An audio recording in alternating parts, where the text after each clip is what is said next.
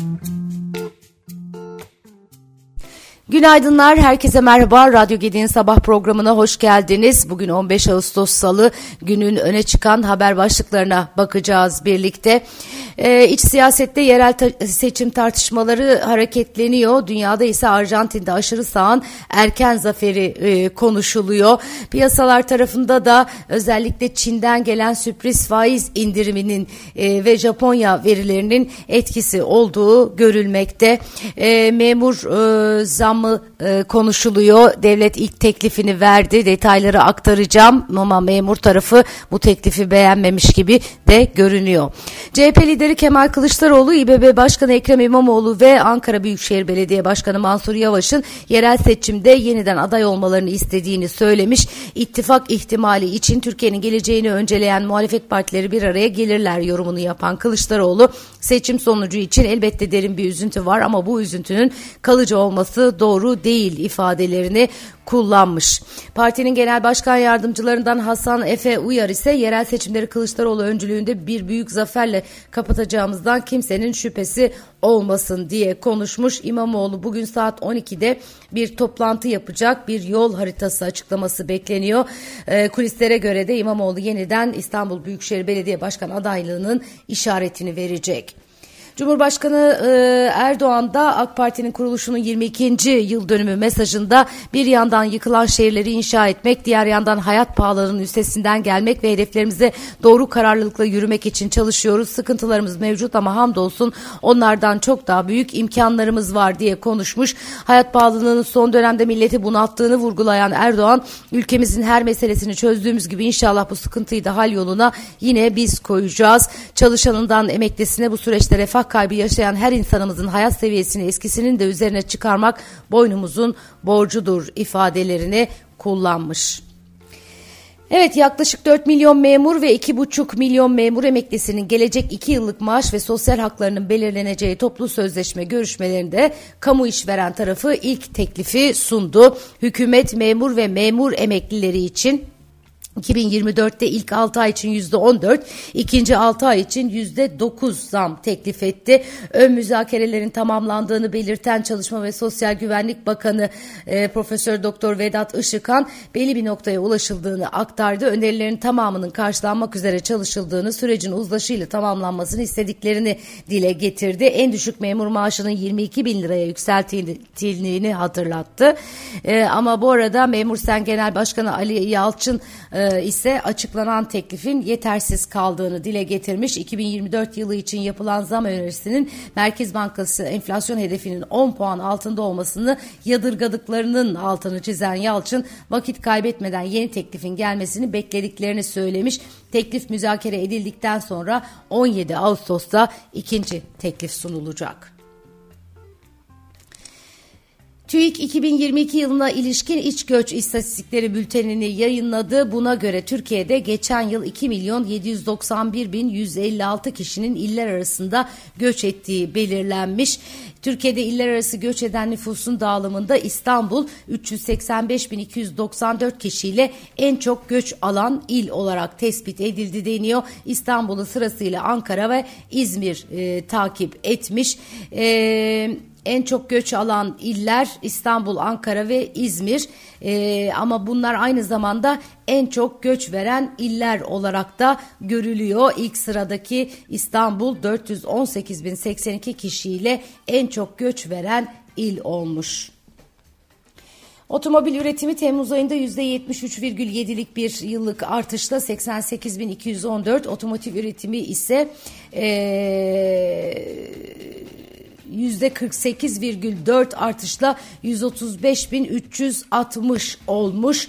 Ee, Otomotiv Sanayi Derneği'nden yapılan açıklama bu. Ee, 2023 yılı Ocak-Temmuz döneminde toplam üretim %18, e, otomobil üretimi bir önceki yılın aynı dönemine göre %27 arttı deniyor. Evet, otomobil üretiminde Temmuz ayında artış var. Ee, Çin'den sürpriz bir faiz arttırımı var, e, faiz indirimi var demiştim. Onun detaylarına piyasalar tarafında bakacağız ama bu arada Country Garden krizi e, konuşuluyor Çin tarafında. E, gayrimenkul sektöründe uzun bir zamandır Çin'de problemler var biliyorsunuz. Çinli gayrimenkul geliştirme şirketi Country Garden'ın borç problemleri bu kez gündemde. Yurt içi tahvillerin işlemlerinin durdurulmasıyla derinleşirken bu kriz şirketin hisseleri %16 düşüşle tarihi dip seviyeye ulaşmış. E, onun detaylarına da bakarız. E, Çin Merkez Bankası ekonominin desteğe ihtiyacı olduğunu değerlendirerek beklenmedik bir şekilde faiz indirimine gitti e, deniyor. Bugünkü piyasa manşetlerinde de uluslararası piyasaların manşetlerinde de e, bunlar var. E, bugün beklenmedik bir şekilde 3 ay içinde ikinci kez politika faizini indirdi Çin Merkez Bankası e, ve ekonomistlerin e, beklentisi bu doğrultuda değildi. Sabit kalacağını e, faizin tahmin ediyorlar idi. Japonya tarafından da e, gelen e, veriler var. İkinci çeyrek gayri safi yurt içi hasılası beklentileri aştı Japonya tarafında. Asya Pasifik piyasalarında bu verilerin ardından karışık bir seyir olduğu görülüyor. Japonya'da beklentileri aşan büyüme sonrasında. Amerikan Adalet Bakanlığı İsviçre merkezli UBS Bankası'nın konut hipoteğine dayalı menkul kıymet satışlarında dolandırıcılık davasında uzlaşmak için 1,435 milyar dolar ödemeyi kabul ettiği konuşulmuş. Müthiş rakamlar bunlar artık nasıl bir paralar dönüyorsa ortada.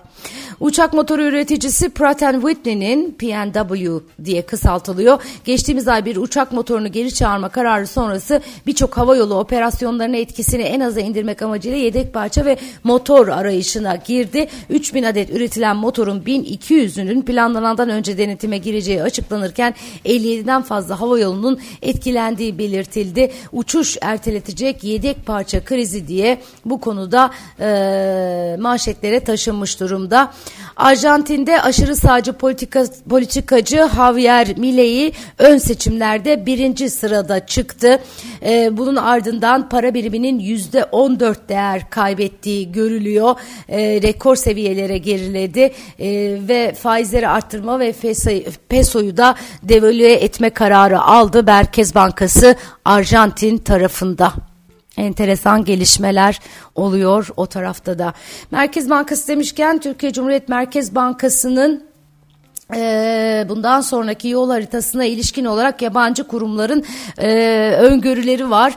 E, Bloomberg HT'den aktarıyorum size. Aberdeen Standard kıdemli yatırım müdürü James Attey faiz oranlarının en az %25 olması gerektiğini ve artışların beklentilerin altında kaldığını söylemiş. Bir diğer analist Intouch Capital Markets'dan e, kur analisti Piotr Matthews da Merkez Bankası faizlerde Merkez Bankası'nın faizlerde yaptığı artışın yeterli olmadığını ancak yine de faiz artırarak doğru yönde bir adım attığını vurgulamış. Kimseler yeterli bulmuyor zaten içeride de durum farklı değil.